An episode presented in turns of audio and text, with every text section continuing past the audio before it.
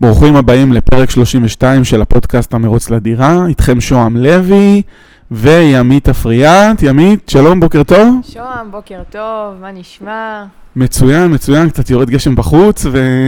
אנחנו חוזרים להקליט. איזה כיף, כמה התג... התגעגעתי להקלטות שלנו. היה לנו קצת אה, אה, תקופה עם כל הקורונה וזה, שהילדים שלי היו מאומתים, אחר כך אני הייתי מאומתת.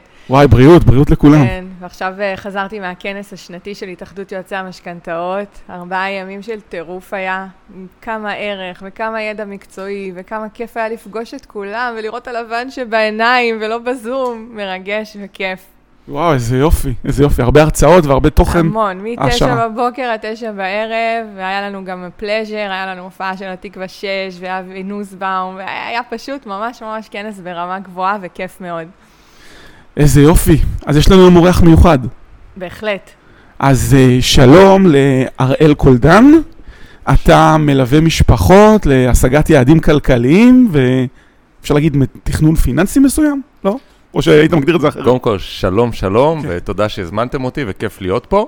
Uh, כן, אני בעצם uh, עובד עם משפחות, עושה איתם, נקרא לזה תוכנית עסקית לחיים. אני בונה איתם אסטרטגיה, ואחר כך גם uh, טקטיקה, וממש uh, road map, uh, איך לנהל את ה...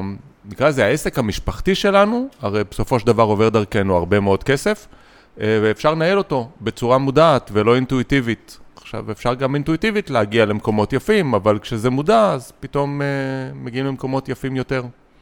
וואו, מדהים.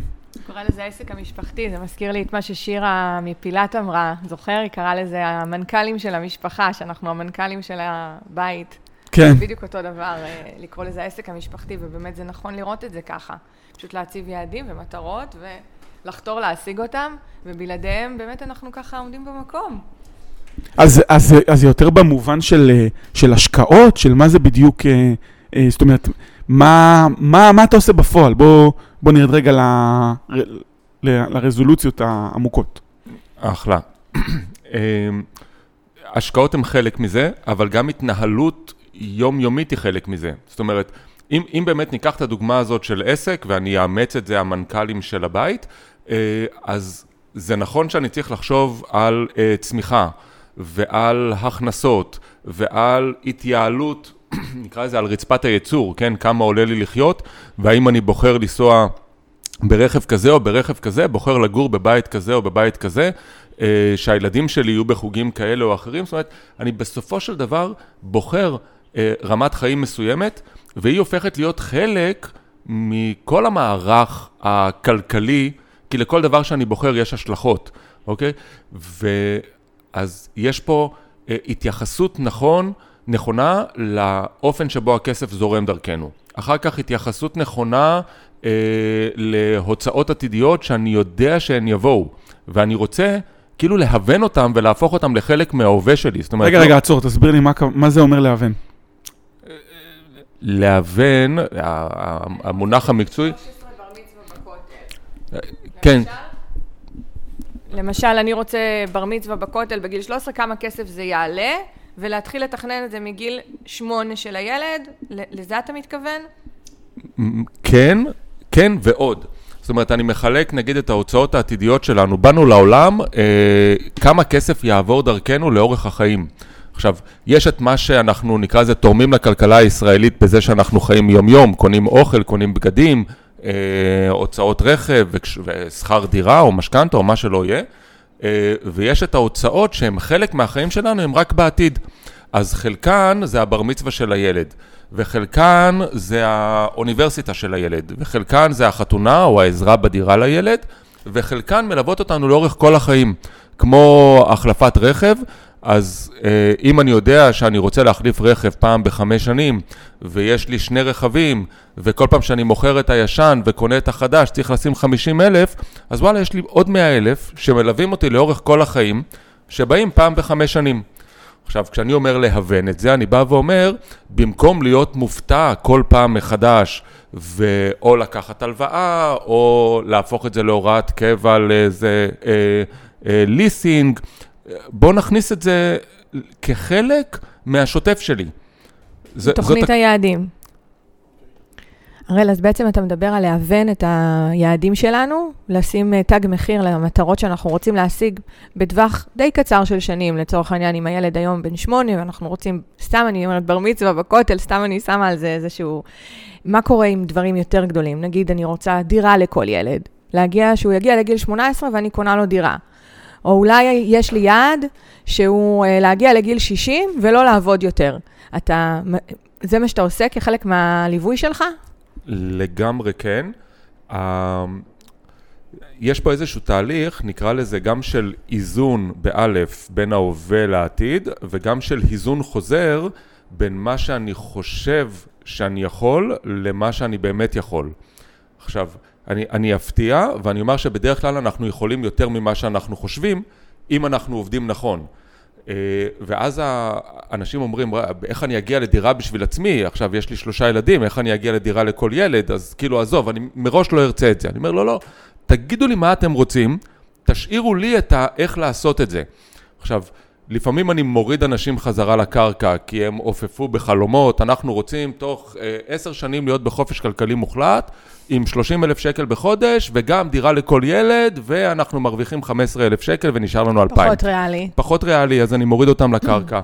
אה, ומצד שני, באים חבר'ה אה, עם הון התחלתי סביר, רחוק מאיפה שהם רוצים להיות, אבל יש עם מה לעבוד. ו... בחרו לעצמם, ופה אני ממש מדבר על בחירה של רמת חיים נמוכה יותר ממה שהם יכולים להרשות לעצמם. מה שזה אומר שנשאר לנו דלתא, נשארת לנו דלתא משמעותית לעבוד איתה.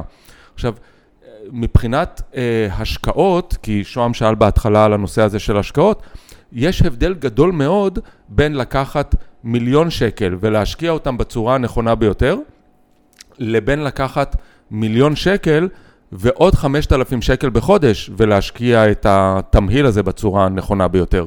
כי השילוב של שניהם, אז ה-5,000 שקל בחודש בתוכנית ארוכת טווח, זאת אומרת, כזו תוכנית של 15-20 פלוס, אה, הופכים להיות שווים הרבה יותר מ-60 אלף שקל בשנה, מ-600 אלף שקל בעשור, ממיליון 200 ב-20 שנה. באמת? זה מפתיע אותי. לא, לא, זה במכפלות.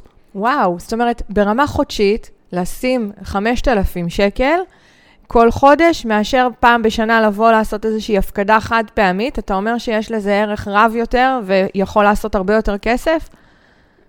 כן, רק ש... קודם כל, כשאת אומרת את זה ככה בהפקדה חודשית, אז את מדברת על התשואה המצטברת וריבית דריבית, על, ה... mm-hmm. על התשואות ואיפה שאני אשים את זה, אבל דווקא כיוונתי למשהו אחר, נראה לי למשהו שאת תתחברי אליו אה, יותר, כי את מגיעה מהעולם של ה... אה, משכנתאות והדירות וכאלה. אני מדבר על לקחת הון ולקחת מינוף ולייצר תזרים שלילי מההשקעה. ואז, אוקיי, כי אני, אני יכול לקחת, אה, בואי בוא נפרוט את זה רגע למאזינים גם. אה, אם אני, יש לי חצי מיליון שקל ואני בוחר לקנות דירה במיליון, לקחתי חצי מיליון משכנתה, חצי מיליון mm-hmm. שקל, אפשר להגיד ככלל אצבע שבמשכנתה ל-20 שנים, שהשכירות תשלם את המשכנתה. נכון. אז יש לנו פה תזרים מאוזן, אוקיי. נכון? עכשיו, אם אני יוצר בכוונה תזרים שלילי, אני צריך להביא כסף מהבית, נכון? אם הכסף שאני מביא מהבית הם חלק מהחמשת אלפים האלה, זאת אומרת, היה לי מאיפה להביא, ואני בעצם אה, משקיע את הכסף בסגירת התזרים השלילי מתוך ההשקעה שעשיתי. אז אם לקחתי, בוא נאמר רגע, דירה ראשונה, בסדר? אז אני יכול למנף אותה ל-75%. לקחתי את החצי מיליון שלי, קניתי דירה בשתי מיליון. עכשיו, בשביל להחזיר משכנתה של מיליון וחצי, אני כבר צריך לשלם, לא יודע, 7,500, 8,000 שקל בחודש. ולא בטוח שהשכירות תכסה את זה. ובטוח שהשכירות לא תכסה את זה, אוקיי, כי השכירות... אז במקום להשקיע אה, את השלושת אלפים שקל עודף שיש לי בתזרים בקופת גמל להשקעה, כן. אני משקיע את זה בסגירת התזרים השלילי שנוצר. זאת אומרת, יש לי משכנתה ומה הערך המוסף בזה? אה, מעליית ערך הדירה בעצם? לא רק. כי אני דווקא בגישה אחרת לגמרי. כשאני מלווה זוגות שמתכננים לקנות דירה להשקעה, אני מכוונת אותם שלא יהיה תזרים שלילי. איפה אני לא מצליחה להבין איפה הערך המוסף בתזרים השלילי? אשמח שתסביר לנו. אוקיי, okay, מה שאנחנו בעצם מחפשים, אנחנו מחפשים צמיחה על ההון שלנו. אה, כשאני מכניס אה, לקוחות, נקרא לזה לתזרים שלילי מודע מראש, אני עושה את זה רק עם כסף פנוי ויציב שיש בצד. ובגלל זה, ואני חוזר למה שהתחלנו את השיחה, מאוד מאוד חשוב גם להסתכל על היום-יום ועל ההתנהלות היומיומית. כי אם אין לי את היכולת לשים 5,000 שקל בצד, אני לעולם לא אכניס מישהו לעסקה שבילט אין בתוכה זה תזרים שלילי. ברור. אוקיי, אז עכשיו אני אומר, רק נשאלת השאלה, האם אני רוצה לחסוך 5,000 שקל בחודש אה, בהוראת קבע לאיזושהי פוליסת חיסכון, גמל להשקעה, השקעה עצמית, או שאני רוצה להשקיע את ה-5,000 שקל בחודש בסגירת אה, הלוואה שלקחתי, שלטובת העסק הספציפי שלקחתי הייתה גדולה מדי. בסדר? אז עכשיו את שואלת, אה, איפה פה החשבון, איך החשבון מסתדר? אז מה שאנחנו מחפשים, אנחנו מחפשים את התשואה על ההון ששמנו. אז בואי נעשה רגע תרגיל, אה, כאילו, לא במספרים, כאילו, כן. מה שנקרא לא מדויק, בסדר? אה, ניקח, סתם שיהיה לנו נוח, את החצי מיליון שקל וקנינו דירה של שתי מיליון, ולקחנו משכנתה ואנחנו מחזירים עליה 8,000 שקל בחודש, זה 20 שנים בערך, נכון? אה, אוקיי, אז מה קרה לנו אחרי עשר שנים? אחרי עשר שנים, בהנחה שלא הייתה עליית מחיר בכלל בדירה, המשכנתה שולם בערך חצי ממנה. אני יודע שפחות מחצי, כי בשנים הראשונות נכון. אה, לוקחים פחות מהקרן, אבל בכוונה לקחתי 8,000 ולא 7,000 וכאלה. אה, זה אומר שאם אני אמכור את הדירה, עדיין בשתי מיליון שקניתי אותה, שילמתי מתוך המיליון וחצי 750, אז ההון שלי של ה-500 אלף הפך להיות שווה מיליון 250, 500 אלף שהבאתי ועוד הסגירה של המשכנתה. אז הפכתי 500 אלף למיליון 250, עכשיו אני זוכר שאני חייב לעצמי תזרים שלילי של 3,000 שקל בחודש, זאת אומרת 36 אלף בשנה, זאת אומרת 360 אלף, אז לא הפכתי 500 אלף למיליון 250, הפכתי אותם ל-900. זה בהנחה, וזה בהנחה שלא הייתה עליית שלא הייתה ערך עליית בכלל. מחיר. עכשיו, מה קורה אם הייתה מעניין. עליית ערך רק של 2% בשנה, כמו האינפלציה? זאת אומרת, בוא נאמר ככה, תקשיבו, אני ממש חושב, ואני מאוד מאמין בנדל"ן ישראלי, אבל אני חושב שהעשור האחרון לא יחזור על עצמו בעשור הבא. זאת אומרת, לא נמשיך לראות עליית מחירים של 7-10% בשנה. אחוזים, כן. לא, לא ריאלי בשום קנה מידה. למרות שהביקושים לא נגמרים, כן, והקרקעות אמרתי- לא משוחררות, כאילו, זה- אני עדיין לא רואה בחמש שנים הקרובות איזושהי ירידה, לא, לא, אני לא מדבר על ירידה, אני רק מדבר על שלא תהיינה עליות כמו שהיו. שהעליות יהיו יותר מתונות, ואני אומר שהעלייה הריאלית תהיה אפס. אז זה עדיין אומר עלייה של 2-2.5 אחוז בשנה. מי שלא יודע, אנחנו נכנסים לאינפלציה, או נכנסנו, רק עוד מעט יספרו לנו על זה. נכנסנו, כבר כן, מדברים כן. על זה בכל מקום. אוקיי. ורואים את זה בסופר, ורואים את זה בכל מקום אפשרי.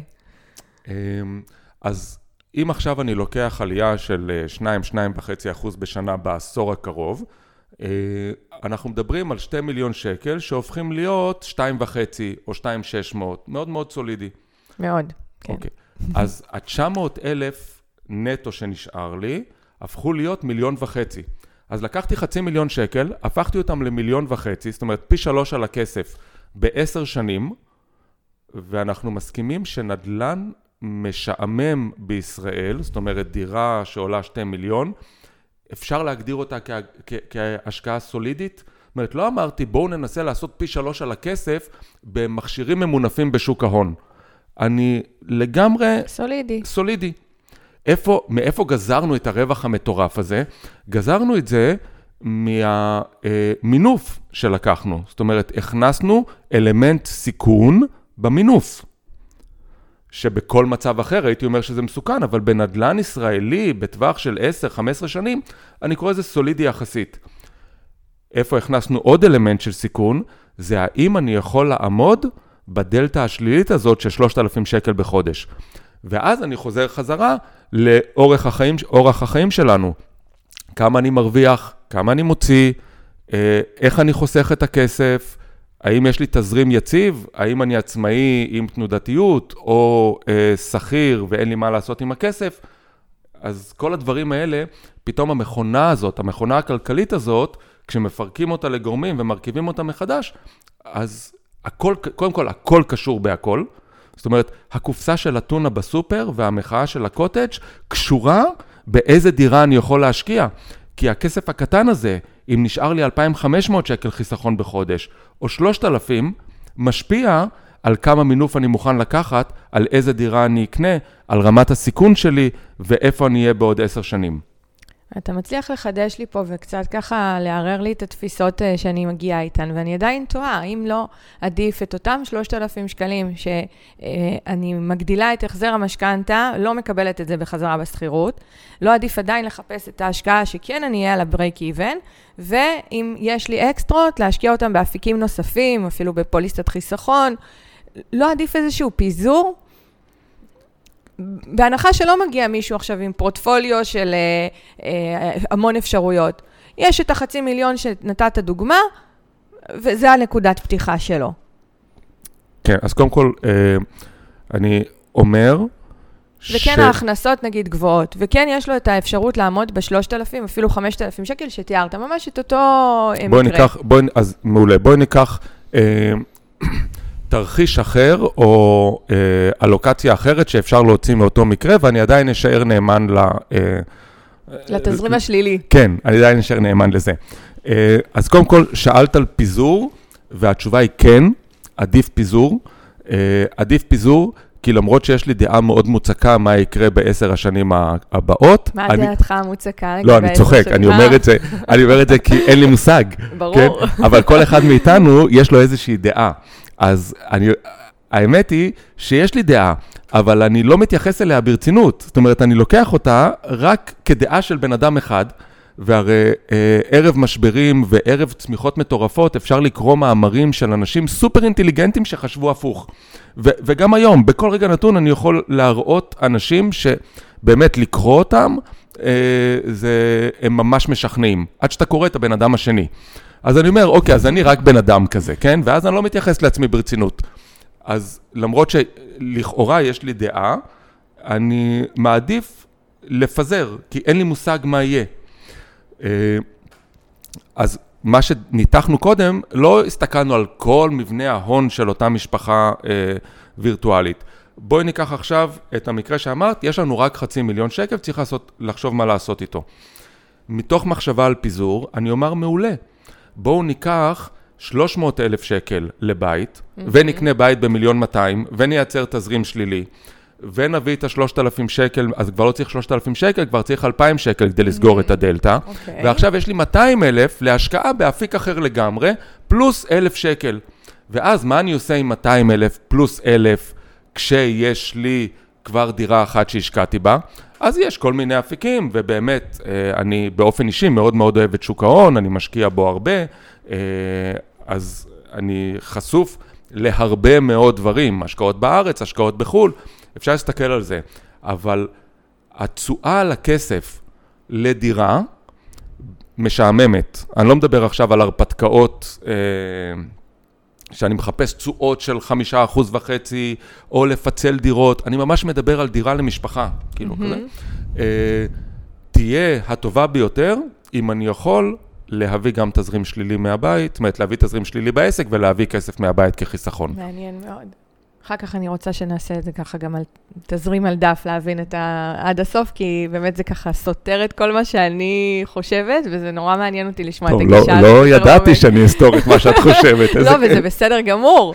זה נותן אה, השראה ונקודה למחשבה, ורגע לראות את המספרים בצורה אחרת לגמרי. מאוד מאוד מעניין. ודיברת על אה, תקופות של 20 שנה, אה, תוכניות אסטרטגיות מהיום לעוד 20 שנה.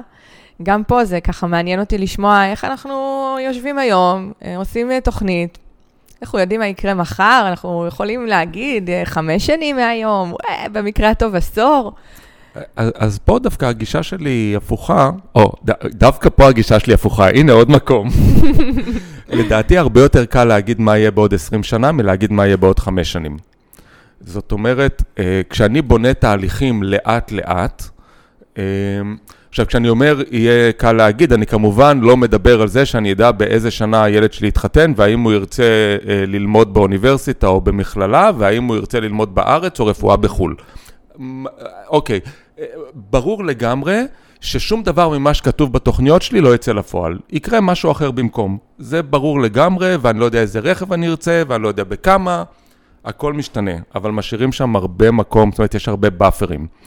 אה, אבל מבחינה כלכלית ומבחינת צמיחה ומבחינת תוכנית אסטרטגית לעתיד, איך אני רוצה שההון שלי יהיה בעוד 20 או 30 שנים, אז תשמעי, אין לי מושג, אמרנו שאני מאוד אוהב את שוק ההון, מה יקרה בחמש השנים הקרובות? אין לי מושג, באמת שלא. אבל יש לי מושג די טוב מה יקרה בשלושים השנים הקרובות. אני חושב שהעולם יהיה מגניב, אוקיי? כי בסופו של דבר לא גמרנו את הצמיחה האנושית, לא גמרנו את ההתפתחות הטכנולוגית האנושית. אה, עוד ועוד אה, עמים ויבשות נכנסות למעגל אה, של הצמיחה. אני רק חושב על אפריקה, סין. עזבו כרגע את כל העליות וירידות והורדות ידיים שיש בין המזרח למערב. בסופו של דבר יש לנו כדור אחד וכל הכדור משתתף במשחק. ו... וכשאני לוקח את כל המשתנים האלה, אני לא יודע אם מחר תבוא מלחמה, אני לא יודע אם מחר יבוא משבר. די מובטח לנו שבמהלך השלושים שנים הקרובות יבואו גם משברים וגם מלחמות. אבל כשאני מסתכל שלושים שנים קדימה, אני אומר כנראה שיהיה מגניב. כשאני מסתכל על מחירי הדיור 30 שנים קדימה, אה, אני אומר, צברתי איקס נכסים. ואת זה קל לי לחשב, זאת אומרת, הרבה יותר קל לי לשתול עץ בגינה ולהשקות אותו במשך 20 שנים, ופחות או יותר לדעת איך הוא אמור להיראות בעוד 20 שנים, איך נראה הנוף שלו, איזה פירות מגיעות, מגיעים ממנו, אה, מאשר עכשיו לשים פרחי עונה ולהגיד כמה שנים הם ישרדו לי. לא יודע. כן, גם נראה לי שקל באמת לשים אה, מספר, להגיד, אוקיי, אני משקיע עכשיו 200 אלף שקל באיזושהי פוליסה, במה, ואז אתה יודע, עם איזושהי הערכה סולידית של חמישה אחוזים, כמה זה יהיה שווה עוד 20 שנה. וככל שאנחנו הולכים לטווחים יותר ארוכים, אז התשואות, גם של שוק ההון וגם של נדל"ן או כל אפיק אחר, הולכות ומתכנסות אל הממוצע ארוך השנים שלהם. זאת אומרת, כשאני מסתכל מה יקרה בשנה הבאה, לא יודע, פלוס 30 או מינוס 30. מה יקרה בחמש השנים הקרובות? לא יודע, פלוס 15 או מינוס 15. מה יקרה ב-20 שנים הבאות? כנראה, אה, מינוס 2 לפלוס 7. אז, אז זה הולך ומתכנס אל הממוצע. עכשיו, אה, בסופו של דבר, אני לא באמת יכול להסתכל על הממוצע של ה-150 שנים האחרונות, כי הגרלתי את ה... בהיסטוריה הגרלתי את מה שיקרה לי בין שנת 2020 ל-2050. זהו, אם זה מה שיש לי לעבוד, ועם זה אני עובד. מעניין מאוד. אה, יש לך אולי לתת לנו, ככה למאזינים, כמה עצות, בוא נקרא להן עצות ה-copy-paste, שכל משפחה שאתה מגיע, כל אדם שאתה מגיע אליו לעשות לו את הליווי, את התכנון הפיננסי, אתה מוצא את עצמך חוזר על אותן עצות, לא משנה אם יש לו 70 אלף שקל או חצי מיליון שקל, אתה תמצא את עצמך נותן לו את אותן עצות, אנחנו ממש נשמח לכאלה. אחלה. אמ, אז קודם כל להסתכל רחוק, באמת אה, להסתכל רחוק. אה, ברגע שעושים את זה, אה, ואז עושים כאילו reverse engineering כזה, הנדסה לאחור, ואומרים, אוקיי, אם אני רוצה להיות שם בעוד איקס שנים, מה אני צריך לעשות מחר בבוקר? אני אומר, תראו, לא, לא פונים אליי בשביל שאני אפתור את החידה המתמטית. זאת אומרת, המתמטיקה של תכנון פיננסי משפחתי היא לא כזאת מסובכת. אה, באים אליי בשביל תפיסת עולם והסדר, ו... ואני מתחיל מלהסתכל רחוק, ואז אמרתי להוון את זה, זאת לא המילה המדויקת, אבל... ובסוף... ולשאול מה אני צריך לעשות מחר בבוקר כדי שמה שאני רוצה בעוד 20 שנים יקרה. עכשיו, הנושא הזה של אה, לקחת את ההוצאות העתידיות שלנו, אשכרה תעשו רשימה, שבו, תעשו רשימה, כמה כסף אנחנו הולכים להוציא במהלך החיים שלא נמצא בתזרים החודשי שלנו. זאת אומרת, כל החלפות הרכבים, כל השמחות המשפחתיות, כל החופשות חו"ל הגדולות במיוחד. אה, אקדמיים. לימודים אקדמיים, חתונות. אה, דירה לכל ילד. אורתודנטיה, כן? כאילו, זה, זה כל מיני דברים כאלה שהם, שבו, תעשו רשימה. זה קודם כל, אני מתנצל מראש, כשרואים את המספר, זה מכניס כאילו... דיכאון לשם? קל. כן, איך אני אגיע לשם. אבל אז תשאלו את המחשב או את עצמכם, כמה אני צריך לשים בצד כל חודש כדי שהכל יסתדר. ופתאום אומרים, אה, ah, אז זה לא כזה נורא. כי אני יכול לשים 2,000 שקל בצד.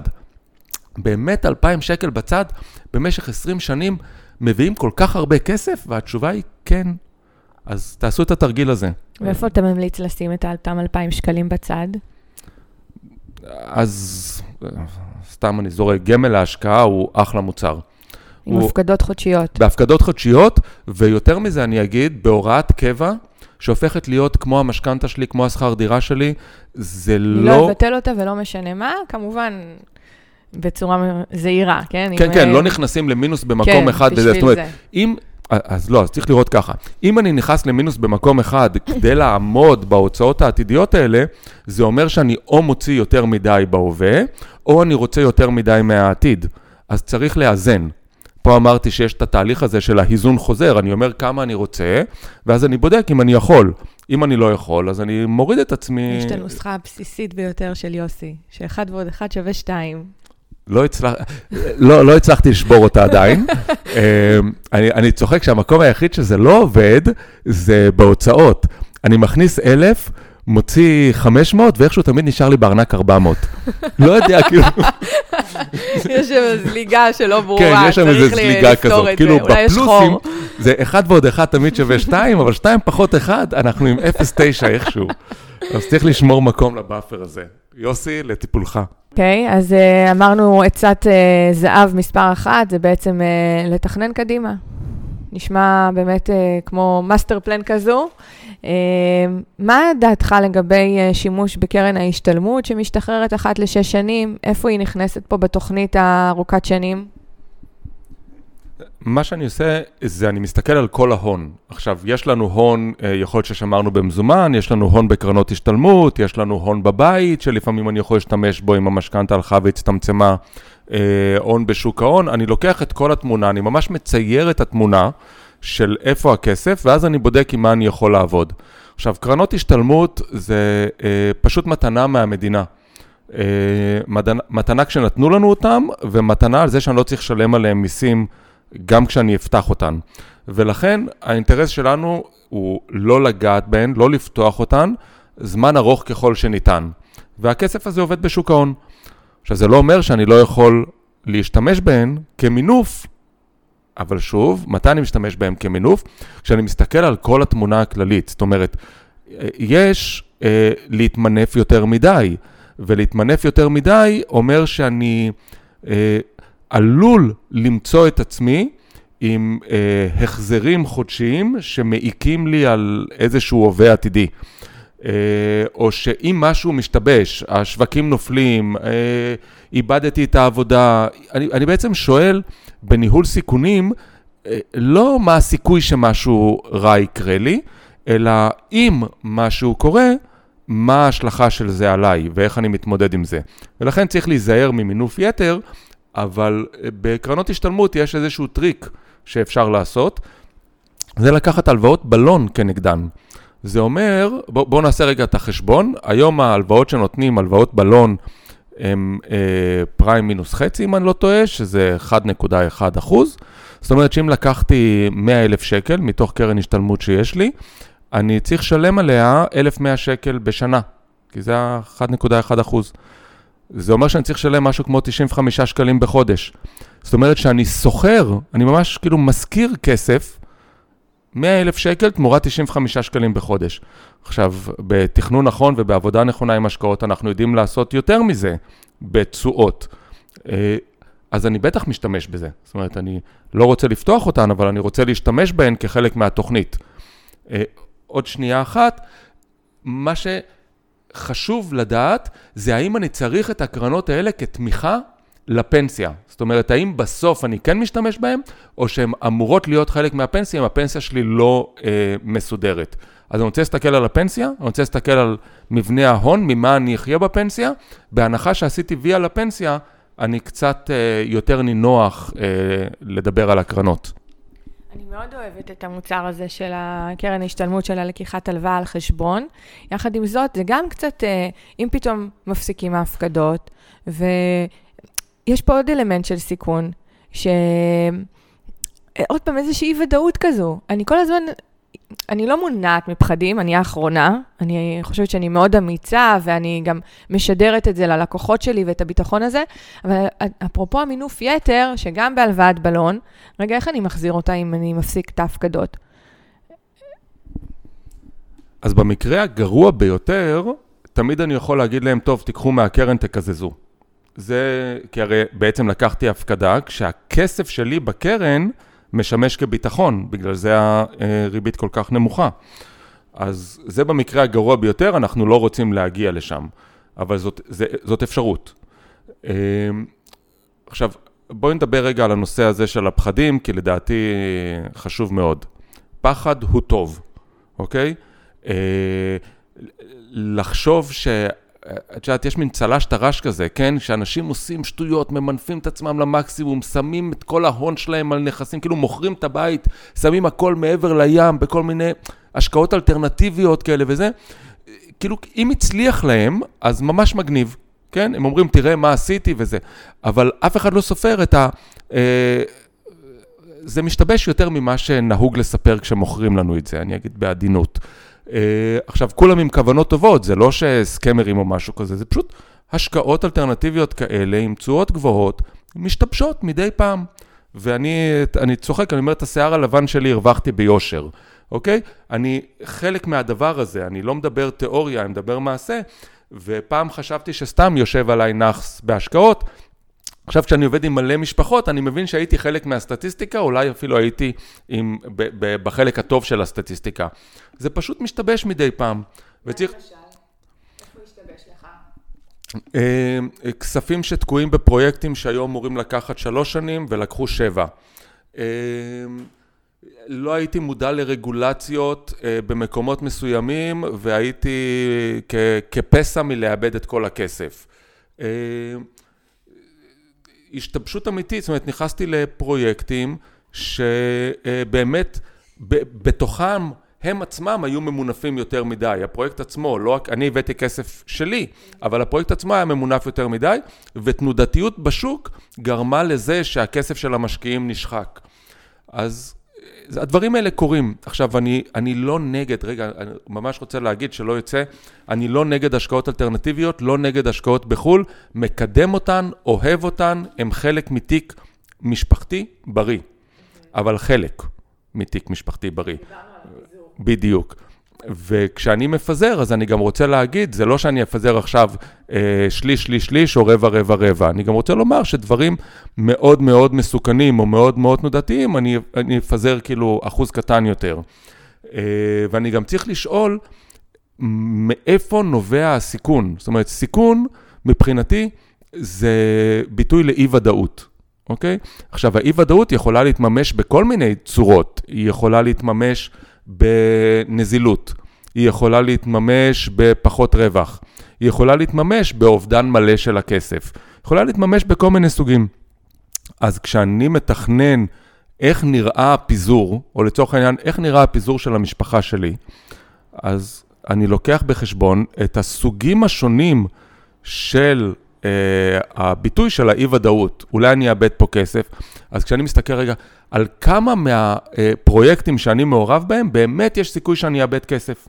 אוקיי, סימנתי, אמרתי, הנה זה. כל השאר, יש סיכוי שאני ארוויח פחות. Uh, הדברים ששמתי עליהם כסף לא נזיל, אני בטוח שאני לא צריך אותו. זה יהיה ממש מגניב אם אני אקבל את הכסף לפני הזמן, אבל גם אם לא, זה מבאס, אבל זה רק מבאס. וזהו, ופה יש את העניין של uh, פיזור חכם ופיזור מותאם אישית למשפחה.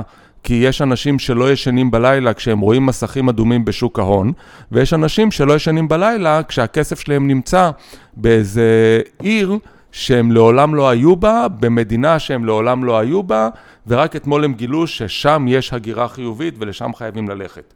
אז כל אחד עם המטען שהוא בא מהבית, וצריך להתאים באמת התאמה אישית, זה לא... זה לא סודוקו שהוא רק מספרי, זה לא שטאנץ, אין, אין איזה משהו, אין קופי פייסט בנושא הזה של פיזור. באמת כל פעם מחדש מרכיבים את זה, ו- וחלק מהיופי זה לראות מתי אנשים זזים בחוסר נוחות בכיסא, ואז או לפתור את חוסר הנוחות הזאת, כי היא נובעת מחוסר ידע, או להקשיב לה, ולא לדחוף אנשים למקומות שלא נוח להם בהם. נהדר. הראל, בעצם אה, מי הלקוח האולטימטיבי שלך? זאת אומרת, אה, כל אדם שרוצה צמיחה ותכנון פיננסי יכול להגיע, או שיש איזשהם, איזשהו סף כניסה? אני יכול להגיד שכל אדם ראוי שיעשה תכנון פיננסי אה, לעצמו, או בעזרת יועץ, או בעצמו. זאת אומרת, זה, שוב אמרנו, המתמטיקה היא לא הדבר המסובך. אז אני ממש ממליץ לכל משפחה אה, בישראל אה, להפוך להיות מודעת. נכון, נכון, סליחה, כן, כאילו כל יחידה כלכלית, אני לא יודע איך, אני עדיין צריך למצוא את הביטוי הנכון, אבל יחידה כלכלית, כל אדם, כן. אה, כל אדם ואישה. אה, צריכים להפוך להיות מודעים לא רק ליומיום, אלא לטווח הארוך של איך הם רואים את עצמם בעוד 10, 20, 30 שנים, ולפעול בהתאם כבר מחר. אה, אם את שואלת ספציפית אליי, אז לא שמתי רף כניסה כאילו כזה כמו של קרן גידור, אם אתה לא בא עם X, זה. את העסק פתחתי עבור לקוחות בעלי הון משמעותי, אבל העסק לאט לאט עבר תהליך של אה, לא טרנספורמציה, אבולוציה. אה, אני עדיין עובד עם לקוחות בעלי הון משמעותי, אה, אבל, וזה גם סיפור נחמד איך הגעתי לזה, אני עובד הרבה מאוד עם חבר'ה צעירים.